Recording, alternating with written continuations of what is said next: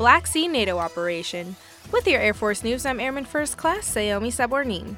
U.S. Air Force F 35s joined the Royal Netherlands Air Force in executing air operations in the Black Sea region. The American and Dutch fifth generation fighters flew within Bulgarian airspace, conducting routine operations and exercises. The aim is to boost the collective defenses of NATO while ensuring the security of member nations. Brigadier General Christoph Pliet, Deputy Chief of Staff Operations at NATO Headquarters Allied Air Command, said the ability to leverage advanced capabilities is key in enhancing NATO's situational awareness and strengthening its defensive posture in the region. He added that alliance aircraft routinely operate together, honing communication skills while enhancing interoperability for future missions. That's today's Air Force News.